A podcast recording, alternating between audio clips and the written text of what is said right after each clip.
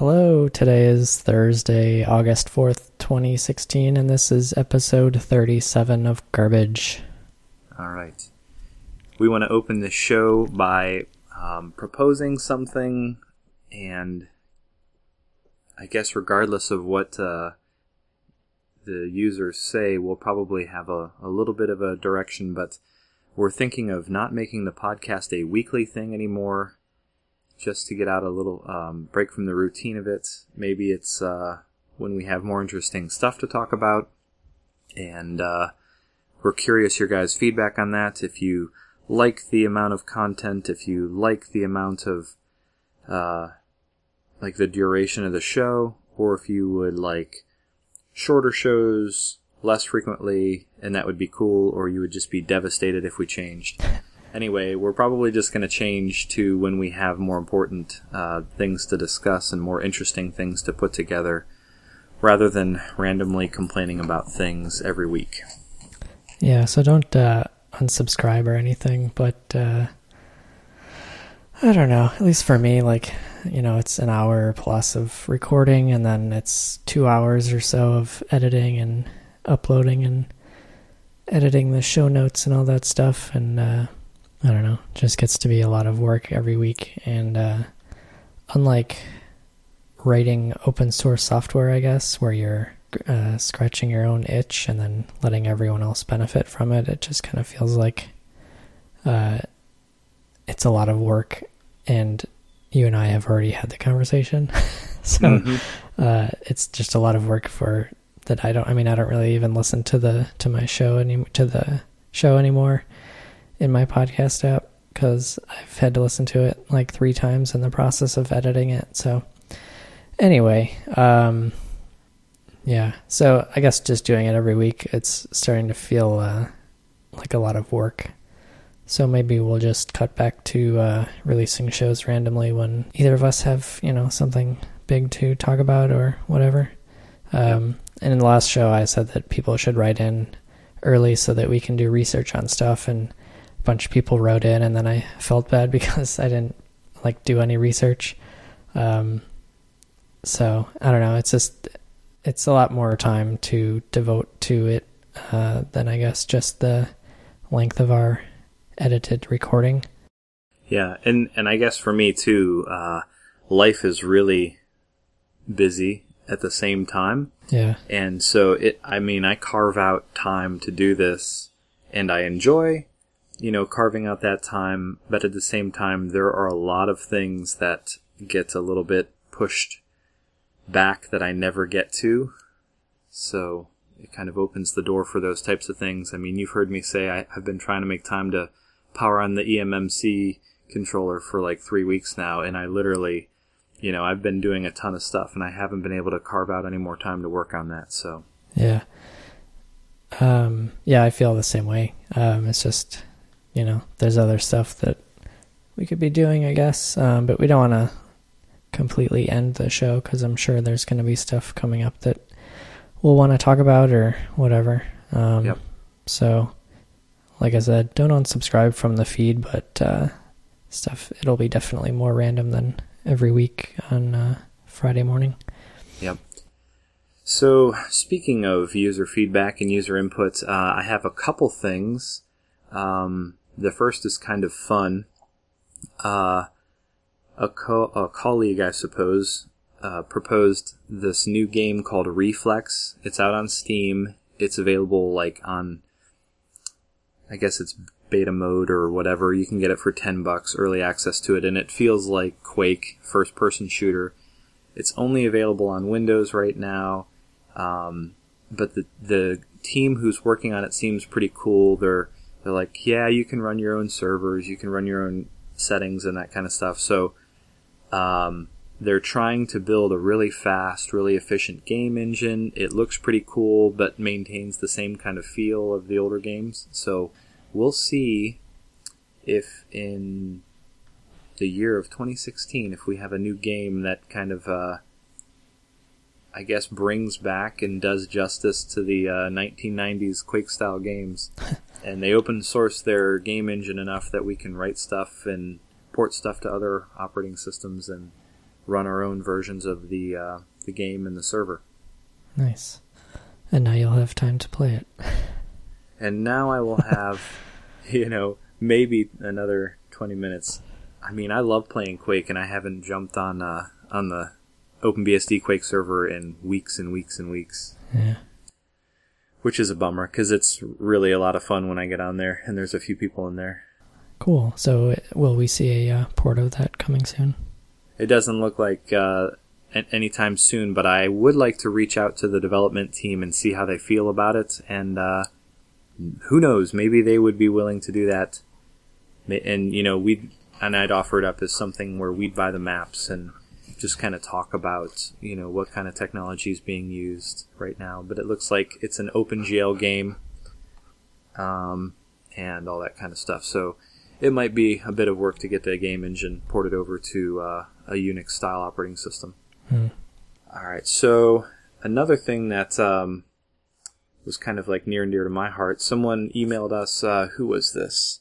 Um, it looks like there was an SSH client or chat program written in Go, which followed up, you know, my little discussion about uh, writing something in, you know, that behaved similar to SSH.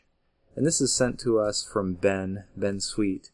Um, and he was like commenting that uh, he really loved the credential stuff you were talking about using. Uh, you know, you were talking about having to mount a file system using Fuse and uh, you know to mount a Dropbox share. And he said uh, there's a another SSH chat program written in Go, and I went and I checked it out, and I couldn't um, I couldn't get it to work really. So uh, it looks like right now the the thing on GitHub is uh, in a non-building state, so that's kind of a bummer. But it does look it does look pretty reasonable to me.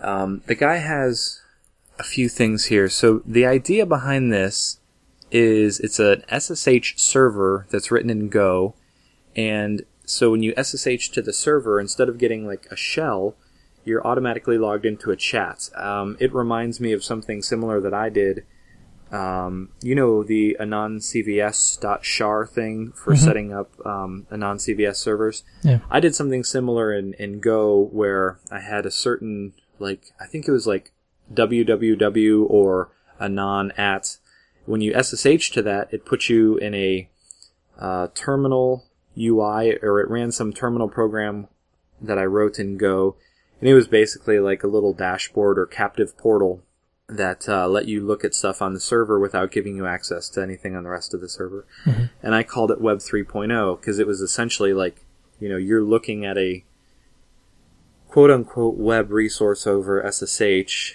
and there's no JavaScript, there's no authentication. And obviously, if you needed to log into the app, you would uh, SSH, you know, user at host, and then it would ask you for your correct password, and then it would give you different access than the www or anonymous user. So it's kind of a joke. And that's, I think, what this looks a lot like. Uh, they wrote the entire SSH server in, in Go, and it gives you some chat program where you can manage, or where you can talk to your friends and do all that kind of stuff. And it looks pretty neat. Um, I don't know if I would replace the entire SSH daemon with a Go program, but uh, they did. and the cool thing about it is um, when you use the SSH chat program that they give, you can give it, um, or the yeah, this SSH chat server that they give. You give it an identity key, so you can use your normal SSH keys. So um, give it a port to bind on and all that kind of stuff. And it is MIT licensed. So if you wanted to use this in a, you know, whatever kind of product you chose, you could do so under an open license. So it looks like a pretty neat idea, and I'm hoping that in the near future it's building again and it's working again because I'd like to give it a shot. I've kind of glanced over the code a little bit and it's just idiomatic Go code, so there's nothing really I can say either way about it. But as of right now, the build is failing. There are no bounties. Uh, they have a bounty out on it if you find any vulnerabilities, and they have some good Go docs written. So thank you, Ben, for that, and thank you for uh, emailing us to let us know you appreciate the other stuff. Uh, I also set up something like that at the old place that I worked at, and you could just SSH in and it would run like systat, I think. Mm-hmm. Um, something to note if you are doing something like that or setting up a chat server like this is well, I guess it doesn't apply to this one because you're actually replacing the entire SSH daemon with this Go program. Mm-hmm. But when you are running a uh, user and you like set their shell to whatever you want to uh, um, to run, make sure you disable the other options in SSHD for that user. Um, same with the non-CVS. Uh, so disable like port forwarding and uh, all of the other things that you can do um, that aren't related to your shell, because you don't want people SSHing into your server uh, with some anonymous account, but then opening up port forwards and doing all kinds of bad things that uh, Mhm. don't require the shell. Yeah, absolutely. Something I just wanted to mention it wasn't feedback. Uh, somebody in the Metabug IRC channel pointed me to this. Um, if you're ever on a server and you need to like get a bunch of text off of it and you don't want to or you can't like email it to yourself from that server, there's this website sprunge.us. Uh huh. I guess there's another one, ix.io, I think it was. Um, if you go to them in a browser, it'll give you the, the quick instructions, but you can basically just pipe data to it to like curl, and then it pipes it to this website. And then it's basically, so it's basically like a paste bin kind of website, but you can access it from curl or from like a command line. And then when you send all the data to it, it just uh, dumps back a really short URL and so it's easy to like write that down or just type it in another terminal on another machine. Um, and then you can access all the the text that you uploaded. Um, obviously you wouldn't want to use it for anything sensitive but uh, i've had to use it a few times just between the, the few machines sitting on my desk because it was easier to pipe a dmesg from a machine to curl and then curl to this website um, to get the dmesg off of it than it was to like ssh or scp it back to one of my other machines on my LAN.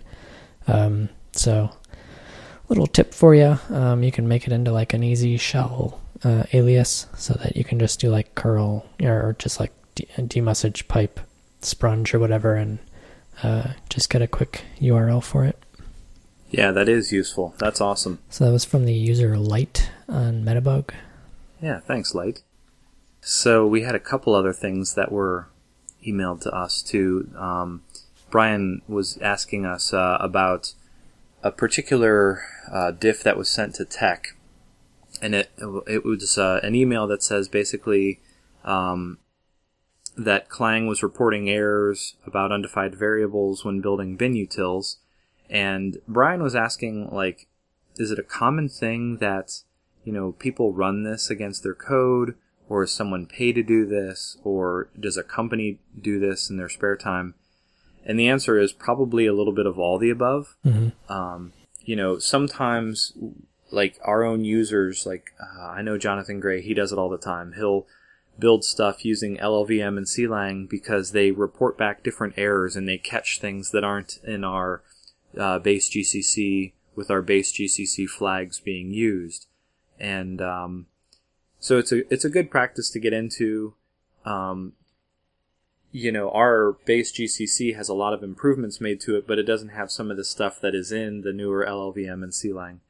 So um, that is one case where you know sometimes people just build stuff with the other tools to find stuff, and you can run um, status, static code analyzers from LLVM and CLang as well and catch other things. And I think that's probably what what happened here and uh, we we actually have gotten a couple other emails this week from uh, people who let's see I, I, don't know if I'll be able to find it but there's people who email into the list and they say hey we found this vulnerability when we were doing a scan or an analysis of this particular program and um, you know we we were able to this should be fixed but we weren't able to gain like privilege escalation or something like that so, uh, and those people are, you know, working at companies and they're using our code and they're analyzing it for a particular product or vetting it for a particular purpose.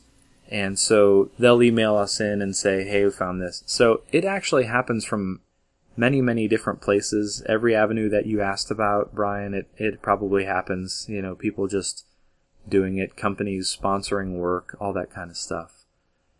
So yeah, I can't find the email right now either. Was, I guess it was a little bit ago. Um, yeah, people have uh, other developers have emailed me diffs uh, that to fix like a certain variable initialization or something that our GCC doesn't complain about, but Mhm. uh, LLVM did. So uh, yeah, it's just nice to run your code through something else that gives you a different uh, perspective on it. What what was the guy's name who used to run his uh, analyzer against the code? And he's like, you know, I send in these diffs, and you guys never appreciate them, and all that kind of stuff. Uh, it was another static code analysis tool. Oh, it was yeah. He wrote his own. Yeah. Yeah, I can't remember that guy's name, but um, yeah, It, it's the same type of thing where somebody, you know, is is working in a particular area of research, and they, you know, they come up with a way to or a pattern to look for, or a particular series of patterns that they've um, found studying various bugs, and then the, they scan code for it to see how many places we do the similar type pattern. And actually, that happens in the tree a lot. Um, Theo will sometimes find something, and he's, he'll say, "How many times are we doing this in other places?" And then, you know, a few seconds later, they'll be like, here's 35 instances of this happening. We need to get this out of here. We don't want to promote this paradigm. And then, you know, uh, they'll all get fixed. And some of them will have nasty um, consequences. So we'll have to revert them and find another way to do it. But yeah, it happens in many different ways. And I think that's really all there is about that. Do you want to talk about the NFS inquiry that was made? it was basically like benchmarking against other OSs, and OpenBSD sucks. I think, which is Yeah. not surprising at all. Yeah, it wasn't really surprising because NFS as a whole kind of is not very good, I don't think. Yeah, I think And Theo is like the only one that cares about it because he still runs it at his house mhm, among our build servers build and machines. stuff, Yeah, yeah, all the build machines run NFS. And, you know, when there's a problem with NFS or UVM or some other thing and things stop working, you know, we hear about it. But I think for the most part, NFS in, in the wild is, you know, if you run it, you kind of accept the fact that you're going to be restarting servers in order to fix hung stale mounts and uh, same thing is true for clients, I think, in, in more cases than I'd like to admit. Um, but Jason actually did a pretty heavy write up. Um, so thank you for taking the time to do this, Jason. Um, uh, he commented that you know how to pronounce his last name well, which is cool. But he basically went in and he said he's using NFS on uh, various machines to store his music and and that kind of stuff. And he took some notes here. Um, okay, so OpenBSD 6.0 release, it took 19 minutes to download all this uh, music off of the NFS server to the client, and it took something like 480 minutes to upload from his workstation up to the server. That's like kind of a lot of time for what does he say it is like 48 gigs, 47 gigs. Um, and then you know he went in here and he outlined NetBSD 7, Dragonfly, and FreeBSD, and basically um, OpenBSD doesn't fare too well compared to the other ones. Let's see, NetBSD did it in about half the time, about 9 minutes to download and about 132 minutes to upload, so significantly faster on the upload. Dragonfly and FreeBSD, you'll find this interesting, but Dragonfly was measurably faster than uh, FreeBSD. So Dragonfly, he says it's about 11 and a half minutes to download and 17 minutes to upload, which is phenomenal and FreeBSD 11.0 Beta 3, um, about 19 minutes to download the information and about 26 minutes to upload the information. So um, the download performance is kind of on par with OpenBSD, and the upload performance is worlds faster than our um, NFS server works. So it's interesting to read. Um, NFS comes with a lot of sharp edges, and I really, I mean, I, I use it as much as I have to, but past that, no, not really. Um, I try and avoid it, and in fact, a lot of our servers at work, um, they try and share data by mounting different NFS shares and copying files around as if they're local. But it w- turns out it's actually easier to just write an HTTP server that you can post files to and run it on every server that you need to copy data to because it's significantly faster and um, more reliable by a, a long shot than uh, using NFS. I would say that the uh, the time that he gave was like 480 minutes, and Mhm. everybody else was like 1725. That Mhm. sounds more like a network driver problem than. NFS. So uh, I would say, Jason, you should like send this message to Bugs or Tech or something and see what somebody else says about it because that sounds more like a problem and not just crappy performance. Yeah, and and it's interesting too that um, I don't see the network card used here on the server or the client, but it's interesting that NetBSD and OpenBSD have similar, more like anomalously high times. Mhm. I would bet that they share the same network driver code to a certain extent, where FreeBSD and Dragonfly might have, you know, significantly different networking code. Um, I'd be curious to see how that works. Yeah. So that was all the the stuff that you guys emailed in about. Um, interesting stuff to talk about for sure. Um, I don't I don't think that was uh, yeah I think that was about all. We covered everything. Yeah. Uh, some OpenBSD news, I guess. Yeah. The uh, songs for the 6.0 release are out, and there are three of them, I think. Yeah, there are three of them available now, and some people in the OpenBSD channel on uh, Freenode were asking, you know, oh my gosh, the songs are available already. I think there's been three that have been made available before the release. Um, and just another clarification too is that we're already out of lock and, you know, doing new development and tons of things are being committed. So some people kind of wondered about that. They said, "Man, it seems kind of early." And yes, uh, I think that's part of the design of you know releasing the. I guess we're putting things up on the FTP site, you know, September ish now rather than November. Is that right?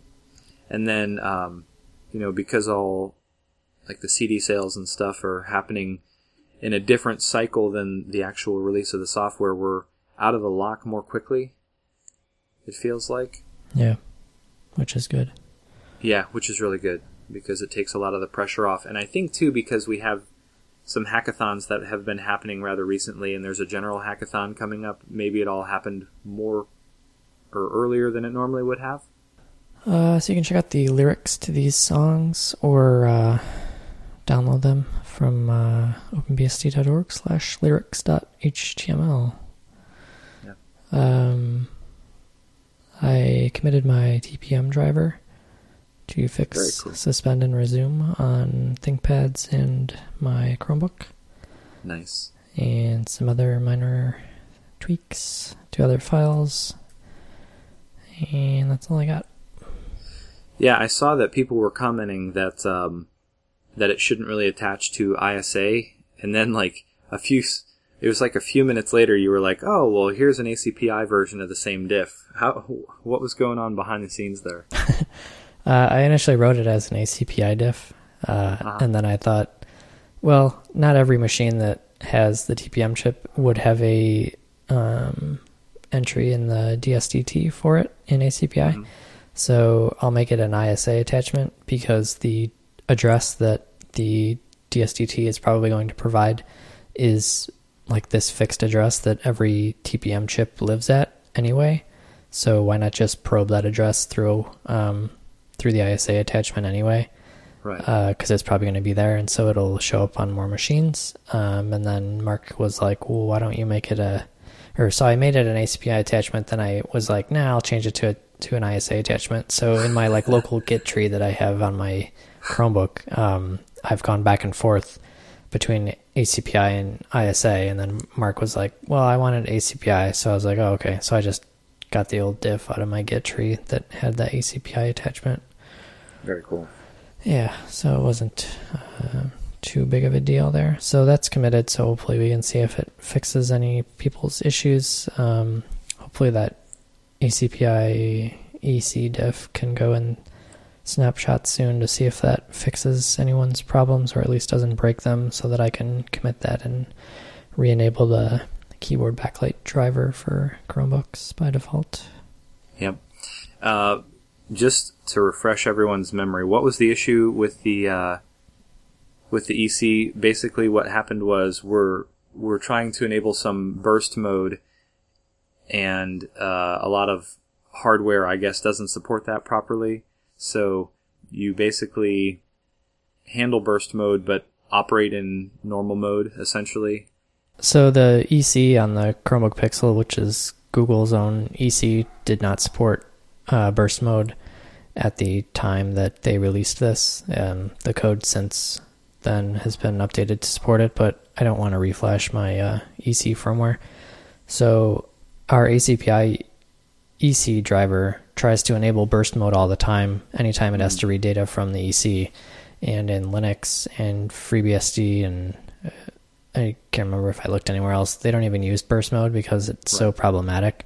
Um, so that's why the Chrome EC never supported burst mode because it only probably runs Linux and they weren't using burst, burst mode anyway. So our driver tries to enable burst mode and then uh, waits for the acknowledgement packet, which never comes because the EC doesn't even support it. So it would just sit there spinning, trying to read the bit over and over again, waiting for it to um, acknowledge, and it never would, and it would just hang the machine. Yep. So the diff that I had it uh, will only enable it if, um, or so after it enables it, it tries to read the status to see if burst mode is even on, and if it's not, then it doesn't try to read the acknowledgement packet because it knows mm-hmm. it's not going to be there. So that's pretty much all it does. Um, nice. So it just kind of knows that it never entered burst mode and won't spin forever um, because it doesn't really need burst mode in most of these situations anyway. Yeah and FreeBSD and Linux have disabled it for like a decade because a lot of machines had issues with it. And so I was like, I commented on the tech list. I was like, well, that's weird, like that we've had it enabled for so long and that Linux and FreeBSD had to disable it by default. And um, Mark and Theo both emailed me and were like, no, we've seen tons of problems related to it, which is weird to me. It's like, well, then why didn't anybody disable it in Archery right. a long time ago because everybody else disabled it. So anyway, um, I don't really expect too much fallout from this, so I'm hoping uh, it'll get committed. Yeah, exciting. That that's good stuff. I uh, looked at the uh, MMC stuff again. Mm-hmm. Um, that diff that I sent you with the debugging was not very complete, so I made a more complete dump of every MMC packet. Okay. And like um, function uh, like kind of a short stack trace on uh, to show what each what function is calling the read and write, and then the specific values and registers and everything. So it's yeah. a whole lot of output, but it was it's a lot more complete than what I sent you. So I started reviewing over that because the way that I like to debug this stuff is to basically look at something that works like Linux and then dump every register like read and write from it and then kind of annotate it just in Vim um, and then start like figuring out where like functions start. And so it's like writing a whole bunch of stuff in this function and then um, basically just mapping out what is doing what. And then it makes it easier to uh, get the output from OpenBSD and then see what it's not doing or writing different values of and all that. Yeah. Um, but it's a ton of output, so. it really is. And the indication that Mark seemed to give is that uh, it just needed to be powered on before we started sending stuff to it. well, that's the that's, same problem that I have with the touchscreen. Yeah. So I wonder if they're related. Yeah, I think they probably are. And um, I remember looking through coreboot code to f- try and find that device ID, and then I was looking in SeaBIOS because we actually boot that um, legacy through SeaBIOS, and I don't see it being initialized properly, or I didn't at the time. And then um, it basically, when I started to correspond with him back and forth, I was like, "Oh, I'm booting off the SD card," and he's like, "Well, then the other thing isn't going to be powered up, and you're sending it stuff, and nothing's coming back." And anyway, um, so hopefully that will uh, will work. He actually was talking about another uh, eMMC device for an ARM board that had the exact same problem where our driver didn't do any like power up or anything like that, and he said he uh, powered up the device and did some stuff, and then all of a sudden it worked, and then um, so anyway, it's probably along the same lines, and I don't think the driver should really be doing the initialization, but uh, I guess certain ACPI devices um, or certain devices probably have ACPI hooks that would allow this to happen a little bit more easily in the cases where you know something like coreboot is um, booting SeaBIOS and they're not initializing the hardware on their own. But he indicated, and I tend to agree, that once it is powered on, that our driver should work with this uh, eMMC in in relatively um, what is the word performant mode. It's it should negotiate low voltages and high speeds and all that kind of stuff rather well once it's powered on. Um, oh, okay. Then I'll take another another look at it and stick that ACPI hook in there and see if it works. Yep. Um, One other odd odd note about that, I'll throw this out there. Um, I powered on my Chromebook tonight, and it said that I had an update, and I restarted to install the update, and I noticed that the the horribly white background that uh, flashes and blinds you when you turn on your screen, it said that a critical update was uh, being installed.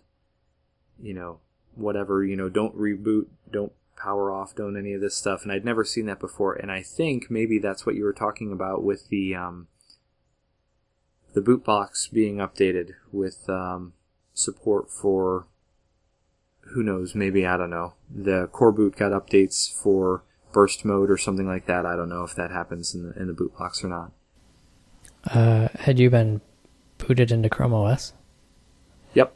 Oh, well, yeah. Then it just uh, that's just its normal update cycle. Oh, I think? I saw something that they just pushed out an update recently for some security bug. Um, but that's probably just the. Um, Well, critical updates I usually don't see unless they're flashing something in coreboots or whatever. So I will uh, that's what. Boot mine into Chrome OS and see what it does. Okay. Yeah, weird stuff. Yeah. That'd be neat if they updated something like the EC or the something helpful and not just some Chrome OS junk. Well, actually, let me try that then. Because we can do that live on the air. the power of radio editing. It's not even radio. You actually uh, updated your gist for this uh, splash screen, didn't you? You overwrite, overwrote the image portion of that.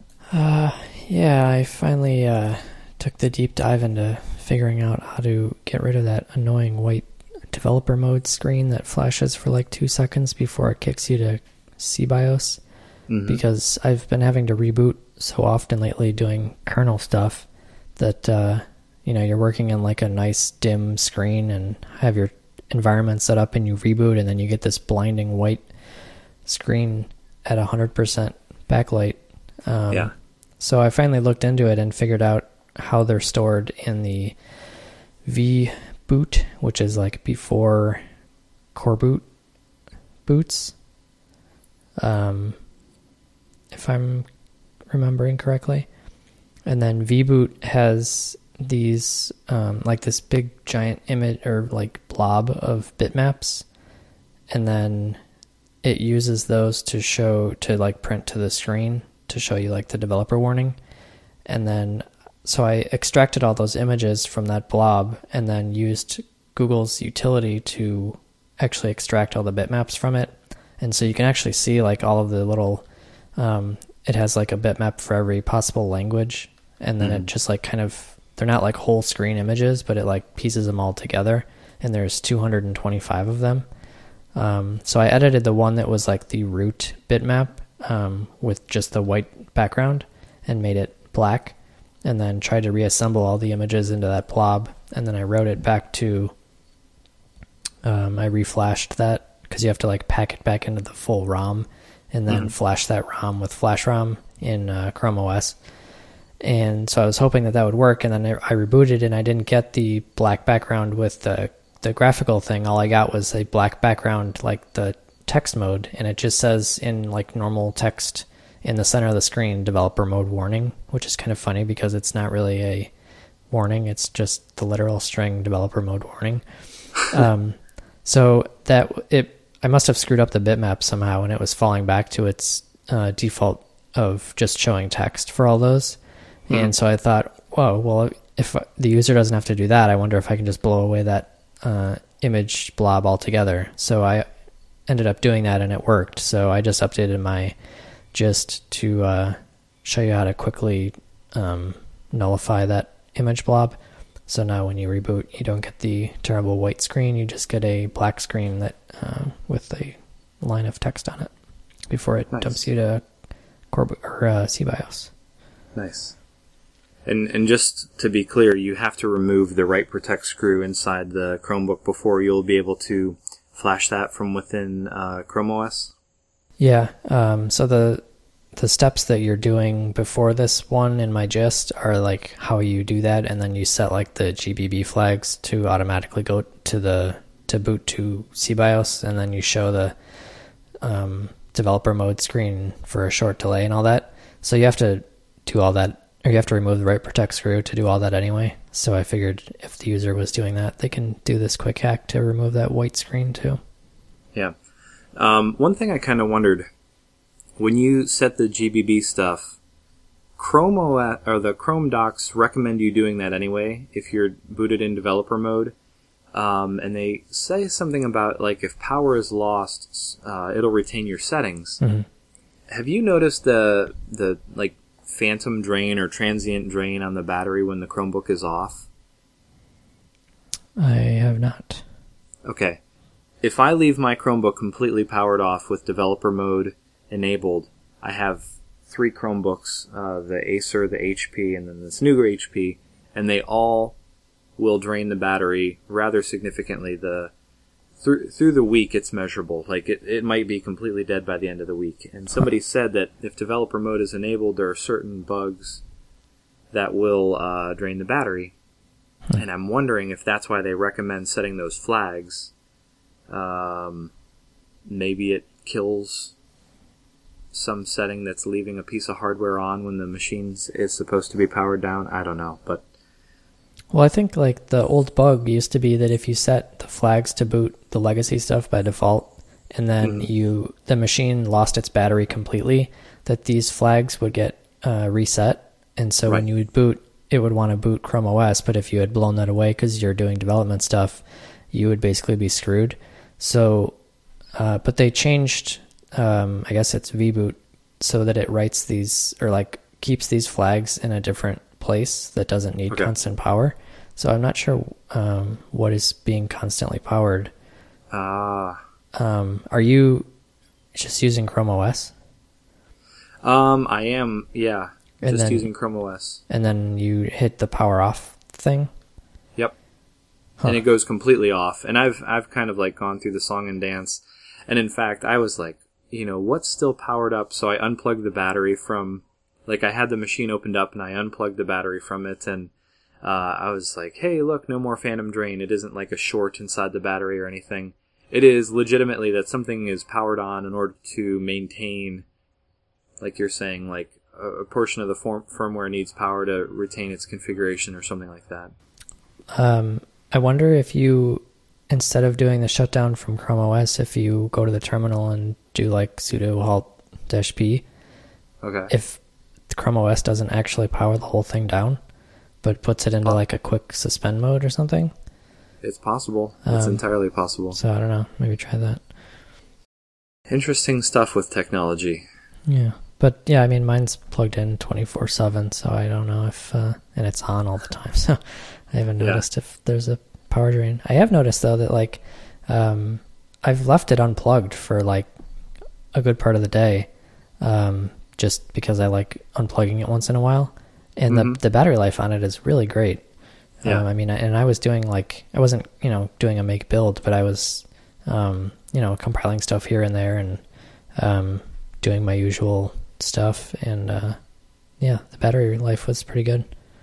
Yeah, I've had the same experience. I'm I'm definitely getting a ton of battery life.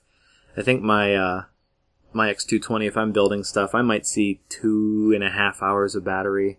Wow. Um, this I'm seeing upwards of like eight or nine, yeah, doing whatever I feel like in OpenBSD or Chrome OS. in OpenBSD. Oh yeah, cool. But then my backlight's like twenty percent or twenty five percent or something low like that. So Yeah. Uh, something completely unrelated. Uh, do you, have you ever listened to the Reply All podcast? uh Uh, it's a pretty good podcast. Um, they basically just talk about the internet and like um, stuff that happens on the internet. It's like not a technical show, but it's just covering stuff that's on the internet. And Mhm. so like they had a letter from somebody, and so like the hosts of the show would go and try and solve it by like actually doing, you know, journalism and like calling people and doing all this other stuff. Um, and so somebody wrote in and said that they had used this website called PictureLife um, dot com, and it was mm-hmm. basically like a Flickr kind of thing where they just host all your photos. And they had gone to the website recently, and when they log in, none of their photos were there. And so they would try and reach out to the people, like the support people at Picture Life, and they didn't get any reply from them for a long time. And so then all these other people started having the same issue, and there was like a Facebook group, I guess, of people like, "Hey, what's happening with all our photos? Like, where did all this stuff go?" And so this person had wrote to the show to complain about it and like see if they could figure out what was going on. So the hosts of the show like actually tracked down the the guy that started the service, and um, I've actually met him through like some people I know in Chicago, um, and he had started the this company and then he sold it like a few years back, I think, to some other company. And so he was talking to the guys on the show um, over the phone, and he was saying like that he was he was a user of Picture Life still after the acquisition, and that he doesn't know where his photos are either. And he was the guy that wrote all the code, or like you know wrote most of the code or whatever. And um, but since it had changed hands, he doesn't know what's going on. So the owner or the guys on the show actually ended up tracking the guy down that owns the company now and tried to figure out what was going on. And I guess after the acquisition, um, the company like ran out of money, and so the colo facility that he had all the servers hosted at was like kicking them out and saying like that they weren't going to give them their servers until they paid like a huge um, balance or whatever. So this guy was saying that um, the new owner of the company was saying he was he had paid them like I don't know how many thousands of dollars like out of his own accounts just to get the servers back so that he could put them online somewhere else um, to get all these people's photos back. And the hosts of the show were like, "So you're paying all this money to get all these people's photos back, but like surely once you put all the stuff back online, like the first thing that people are going to do is export all their photos and like go to another service." And he was like, "Yeah, that's fine. I just, you know, don't want to see all these people's photos lost forever." And they're like, "Well, what would you like what would you tell all your users?" And he's like, "Well, all my users sh- should probably have backups of stuff." And the hosts were like, "Well, you know, you don't really hear that too often now like from these startups where they they don't really advocate or they don't tell their users that you need to back up all your stuff." And the guy's like, "Well, that's just dumb. Like, you know, this is the internet. You have to have backups of all your stuff. You can't just rely on one company even if it's my company." And I'm thinking like this is something that like more people need to hear and so i was glad Yeah. that they were doing this on a podcast that kind of caters to like less technical people hmm but it just reminded me of like that um, there is no cloud sticker that it's just other people's computers. Yeah, because you're basically just uploading all your stuff to someone else's computers and then you don't know what happens to them. Like in this case they get you know taken down by the company for non-payment. Right. so everybody should back up their stuff multiple times Yeah, definitely. And even big companies, Google and Microsoft and Yahoo, they've had services and products go away and people have had their stuff missing. It's, I mean, it's even recently documented and those are big companies that have great processes and smart engineers and lots of uh, experience doing this and they've messed up. So Yeah, I mean, you always got back up your stuff. you got accidental data loss. You got your account could ha- get hacked. Somebody could go in and just tell the service to delete all your stuff, and then you're screwed. Um, I've heard of like Google just randomly shutting off someone's account for some reason, and then never telling them why, and they don't give them a person to call and like talk to about it. So your account can get screwed up somehow. You can just, you know, it's really easy to lose all your stuff. Um, I would definitely not uh, rely on any one company to be storing all your data. Yep. Good advice. I like that. Uh, so I guess that's all of the things that I had in my little uh, show notes here. Yeah, me me too. I don't have anything else to talk about. Um, so I guess we can kind of wrap this up, huh? Yeah, so again, uh, we're not going to be back next week. Uh, we don't know when we're going to be back, but it'll be some point in the future. We're not not coming back. Yeah. Um, so stay subscribed, and you'll just randomly get a new podcast from us one day, and you'll be all excited, and you'll be like, "Oh man, I haven't heard from these guys in a long time. I wonder what they're up to." Um, so that's it for this episode. You can reach us on Twitter at GarbageFM or through our website at garbage.fm. Uh, Brandon, where how can people reach you since they won't be hearing your voice every week? yeah, reach out to me on Twitter, and if you use Google Plus, you can find me on there as well. And I'm on the web at jcs.org and on Twitter at jcs.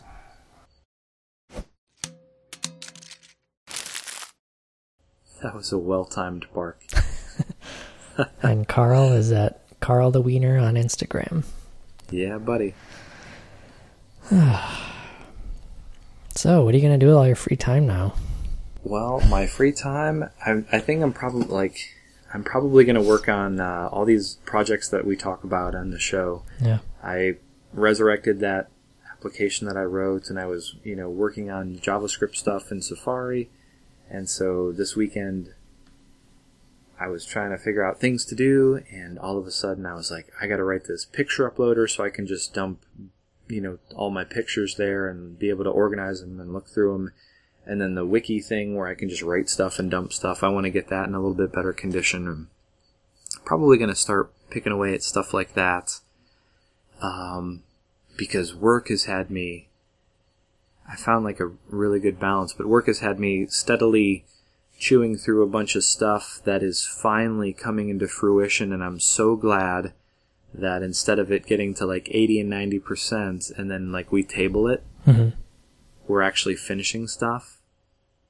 And the problem with the last 10% is the last 10% of development means that there's like testing and acceptance testing and um, deployment issues and migrations and cutovers. And so that's the last 10% of work turns into, you know, another large amount of effort. Mm-hmm. and I think people at that point are really want to give up. And right now we're doing a really good job as a, as a group and as a, a company of making sure we get these things done the right way. And I really applaud the efforts. So that's been going well. And I, I think now that I'm optimistic and seeing that stuff happen, I want to do it on my own stuff too. Yeah. And like I said, I had all this work that I put into these other applications, and it's just sitting on the table sessions and cookies and authentication frameworks and term UIs for Web 3.0 over SSH and all this kind of stuff that I've, you know, put time into. hmm I need to solve a problem with it and put it together and start using it and letting it, you know, provide some sort of value to my life. That sounds like a good plan. Yeah, I hope I hope it turns out well. What about you? What are you gonna do? Uh, nothing. I'm just gonna not do anything and relax and, uh, yeah, I don't know, go do stuff, I guess. Sounds go find Equally as good. things to do in my new town. All right. Yeah, I think you probably heard. You're like, what is that hard drive sound? I've got crickets and cicadas and all sorts of stuff outside making all sorts of noise. So that's what's in my town right now. Nice.